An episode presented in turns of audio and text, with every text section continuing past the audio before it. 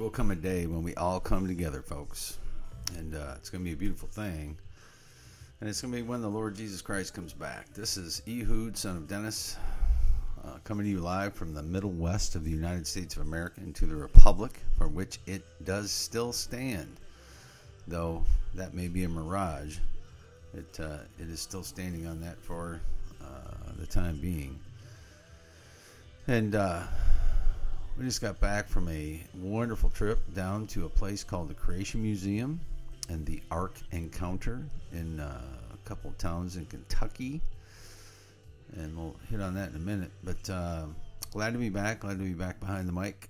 And uh, we're going to continue in our Proverbs study this month. I know we skipped a few days. I thought I'd snuck one in in the bathroom while we were there, but then it didn't record. So, not sure what to say about that. So, we will just continue on and uh, um, be thankful that we have God's word. Period. Exclamation point, and uh, and so on and so forth. So, with that, let's get to. Uh, let me get Mac off the off the phone. Mr. Powell and Third Day. I really love that song because it speaks to what's going to happen. Someday we will come together, and all this strife, all this stuff that everybody's dealing with right now is going to be gone. Goodbye.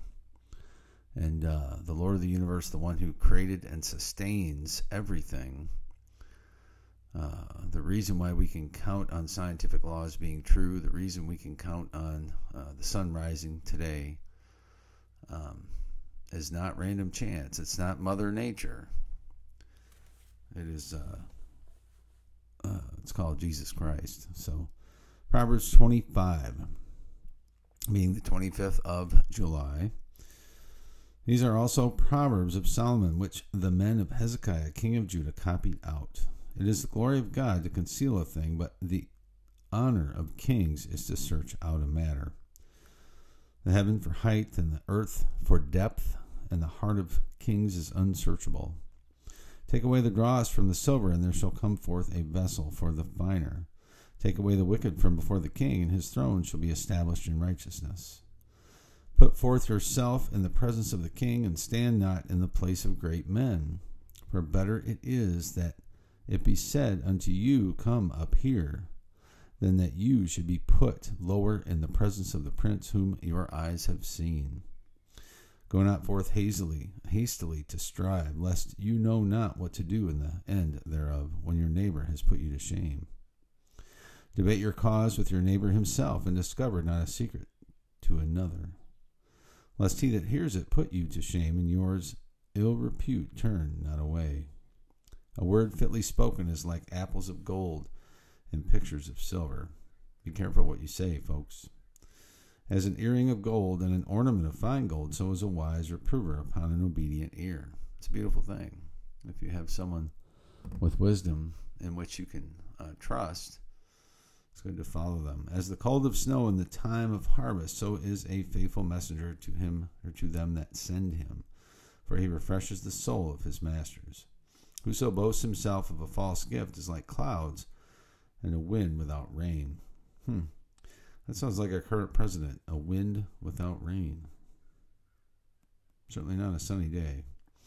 By long forbearing is a prince persuaded, and a soft tongue breaks the bone. Have you found honey? Eat so much as is sufficient for you, lest you be filled therewith and vomit it. Withdraw your foot from your neighbor's house, lest he be weary of you, and so hate you.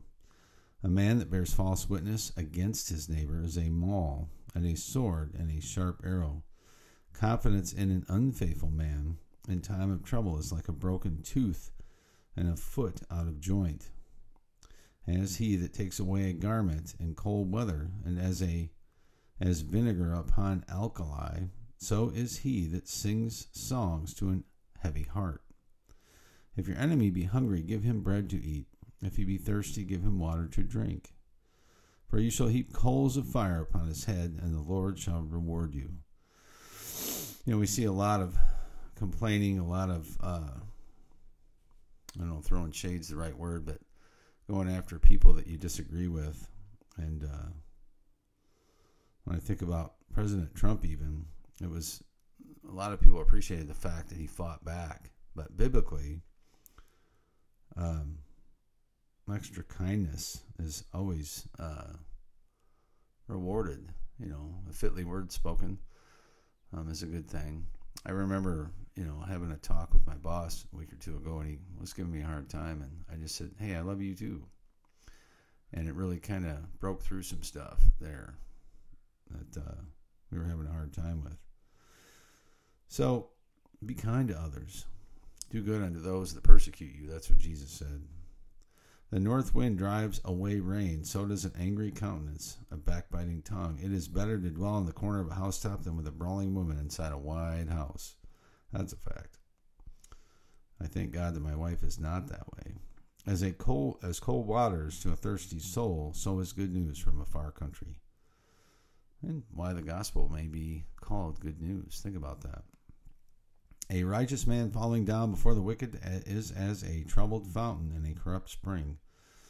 It is not good to eat much honey, for so for men to search their own glory is not glory.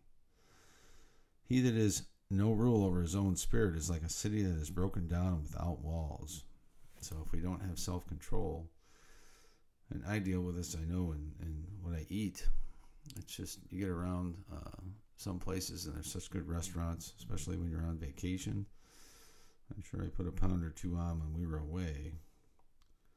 Um, just not not having enough self control and, and uh, stopping. So that's Proverbs chapter 25, and uh, folks, once again, I you know I can't say enough about the Creation Museum, the Ark Encounter, the uh, ministry of Ken ministry work of Ken Ham and uh, it really is a boon to the cause of uh, Christian creationists uh, all over the place, like myself, who really do believe that God created the earth not that long ago, probably you know six thousand years or so. Um, and there's a lot of scientific proof to show that that may have occurred.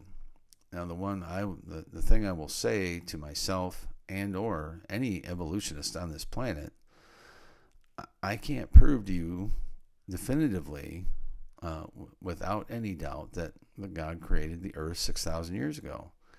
I think there's a lot of evidence that supports that, but I was not there. Um, we do have eyewitnesses that have written it down in a book called the Bible, and it's uh, the only eyewitness account, to my knowledge, that we have of creation. So, uh, but the other side, what do they have? The evolutionists. What proof do they have? Are there any writings that that say, "Oh, hey, you know, uh, there was this group of people that were called nomads or whatever they're calling them nowadays that lived X amount of years ago, and uh, they came from the apes, and uh, we developed stuff after that, and we're too stupid to write, so we can't write yet, but we're writing anyway.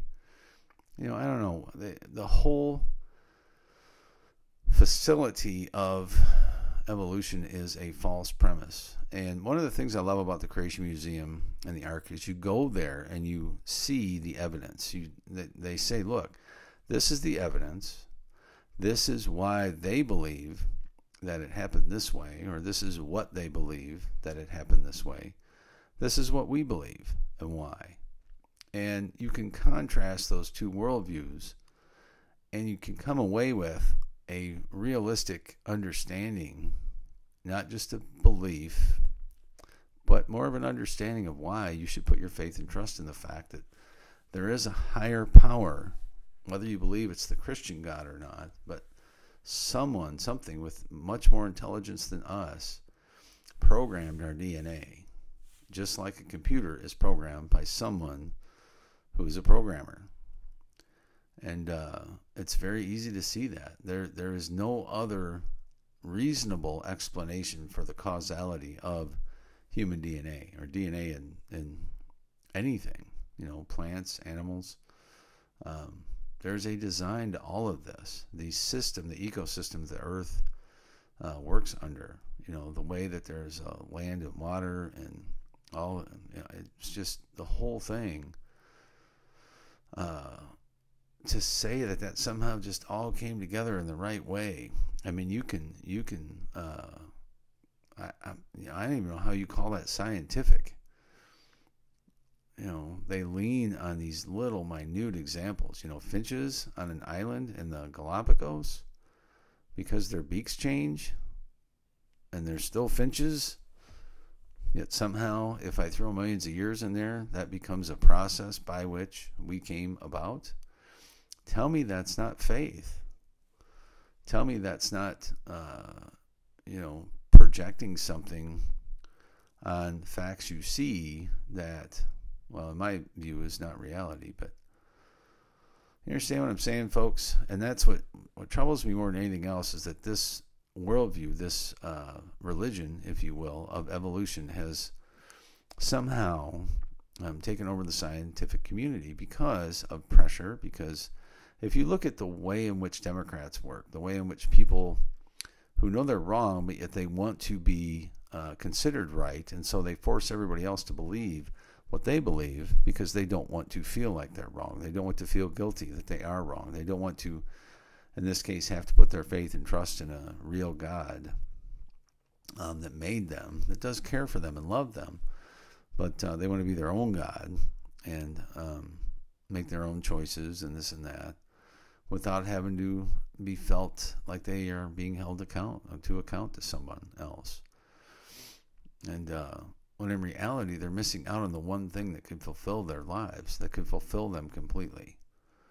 And no amount of video games, no amount of uh, thought, no amount of uh, money, no amount of uh, things that you can buy with money will fill that void. I mean, God put that in there because there's a need for our Creator. And um, His name is Jesus Christ. And that's who He is. That's who He has always been. That's who He will continue to be um, until He comes back. And He will still be that. So, um, but I encourage you to go to the Creation Museum in Petersburg, Kentucky, or the Ark, and I think it's Williamstown. Um, great ministry work there that really, I think, shows the um, the possibility that we were created, that supports the uh, understanding that we were created and not evolved over millions of years. And uh, um, I know ICR Institute of Creation Research has one now down in Texas, and we're looking forward to going there someday. Um, once we decide we want to fly again, I don't know that I want to drive all that far uh, unless we're doing something else. But uh, suffice it to say, again, the Creation Museum, Petersburg, Kentucky, or answersingenesis.org. Uh, it's just phenomenal. I mean, every time we go there, there's something new. Um, every time it, it's just so, so professionally done. Uh, you know, you can't sit here and go, "Oh, that Podunk Museum out there in Petersburg, Kentucky." Uh, no, it's. I mean, this is done as well as any museum I've ever been to, and uh, uh, it's just very high quality. Uh, it's just a great, a great trip for the family.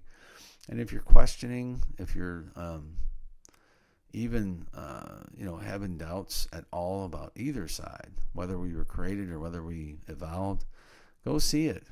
You know, you got nothing to lose, and uh, um, email us at ehud at itsareligion.org. We'll see if we can't help you with some tickets, even. So, again, with that, I think I'm going to call it a day. Uh, but uh, I encourage you to go check out the Ark, check out the uh, Creation Museum, Petersburg, Kentucky, and it's uh, um, it's just a beautiful thing. I think it will shore up uh, what I believe, at least, in, in that we were uh, created, not evolved. And it really shows you the fact that uh, evolution is just as much a religion or a belief system as uh, what creation is. So, have a great day, everybody.